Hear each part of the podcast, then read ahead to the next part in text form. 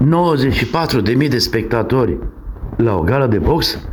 Așa ceva părea imposibil până sâmbătă trecută, când Tyson Fury și-a pus în joc titlul mondial pe Wembley la Londra în fața unui alt englez, Dillian White.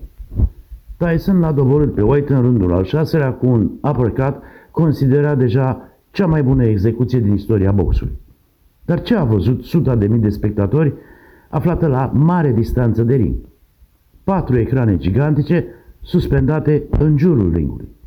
Asta a fost de văzut, dar e clar că atmosfera a contat înainte de toate. Lupta de pe Wembley a intrat deja în istorie. Tehnologia video desăvârșită și instinctul primar al tribunei s-au întâlnit și s-au combinat impecabil. O nouă direcție s-a deschis și sportul o va urma. Pentru Europa Liberă, Traian Ungureanu